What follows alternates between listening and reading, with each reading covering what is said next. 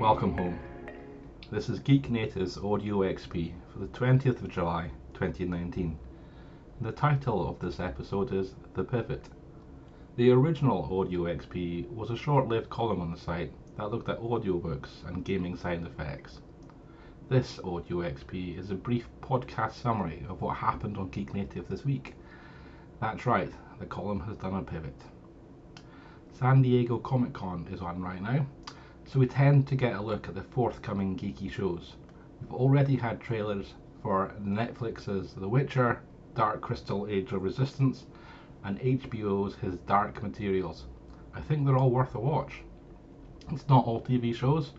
Funko, the company responsible for filling shelves with adorable and stylized little models, has rebranded Forrest-Pruzan Creative. This is a games company that they bought at the start of the year, and it's now called Funko Games. They've just announced a series of geek culture collectible board games, which include DC and Harry Potter models. We're also getting close to Gen Con. We're approaching the final hours of ENnies votings.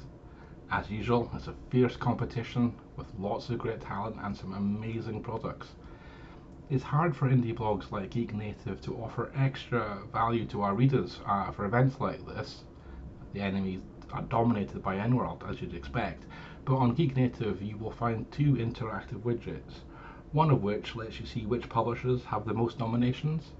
At the head of the pack we have Monte Cook Games, Free League Publishing, Chaosium, and a publisher called Tuesday Night Games, which I admit I, I know not too much about, and I had better remedy that. While we're talking about introducing gaming companies to people, let's talk about the RPG Publisher Spotlight. This is a new feature on Geek Native that launched this week. Rite Publishing was picked by patrons as a company we look at first, and it seems like a worthy choice. They're still active in the community, still publishing supplements for Pathfinder Fate, Dungeon World, and others, and their path find uh, their pathway is easine uh, after the untimely death of their founder Steven D. Russell a few years back. There's a $10 DriveThruRPG voucher up for grabs for one lucky person who checks out Rite Publishing. Details on the site. And it's a good time to have drive-through RPG spending money too. The shop's biggest sale, Christmas in July, is on. There are nearly 60,000 products with 25% off I did some maths to work out the average price of an RPG PDF and calculated the sale is worth over $100,000. Heck, there's even one RPG with a saving of $2,500. That's right, if you really wanted to, you can now go and buy George's Children GM0 RPG for a mere $7,500.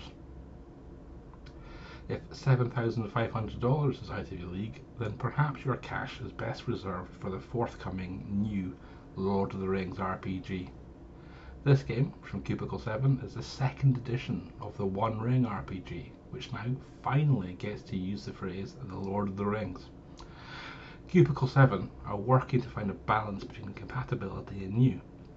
We still want people to be able to use the One Ring RPG, but we would also like people to buy the new game too. I imagine Cubicle 7 had uh, other good news this week.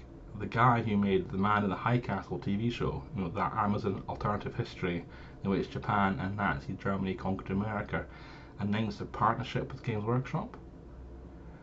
There's going to be a Warhammer 40k TV series, although I've not seen mention of a TV channel or streaming platform. I imagine they'll get bidders. The show will be based on Dan Abnett's Eisenhorn series, I think that's available Audible, and I'll have to go check that out as I'm now very tempted to give it a listen. Eisenhorn is an inquisitor, and the grimdark future of 40k has a fascist future humanity in a battle to ward off destruction in space. Another title that I'm certainly going to check out is Studio Agate's Fateforge. This is the French publisher who made the dark fantasy RPG Shadows of Esteren. Fateforge is a 5th edition setting though, and the Kickstarter is finishing now. They've put a lot of free material on DriveThruRPG and it all looks really good. The Spellcaster's Guide went live this week and it has dozens of free content uh, around 5e magic. If 5e isn't your thing, then Onyx Path Scion might tempt you. This is a game in which you discover you can be a god. Geek Native interviewed game developer Daniel Lawson about the forthcoming Scion Dragon. That's right, in this version you discover you are a dragon. At least that's how it could work out. The game is an early draft and subject to change, but I appreciated the chance to ask about the complication rules for the story nexus system as I couldn't get my head around them. But I get it now. If being a dragon in a role playing game sounds both interesting and weird, then you might like the Genre Police published this week. This is a column from Ben Jackson Ailery that takes genres one at a time and looks at role playing through their lens. Which games fit the genre, what tips and tropes should the GM consider, uh, that sort of thing. This week he looked at surreal ways to generate ideas. I think we've got time for a quick crowdfunding section. Did you know Hasbro has their own crowdfunding site? That's the same Hasbro who own Wizards of the Coast. Right now, they're asking for 8,000 people to pay $600 for a giant transformer. It's Unicron, the World Eater.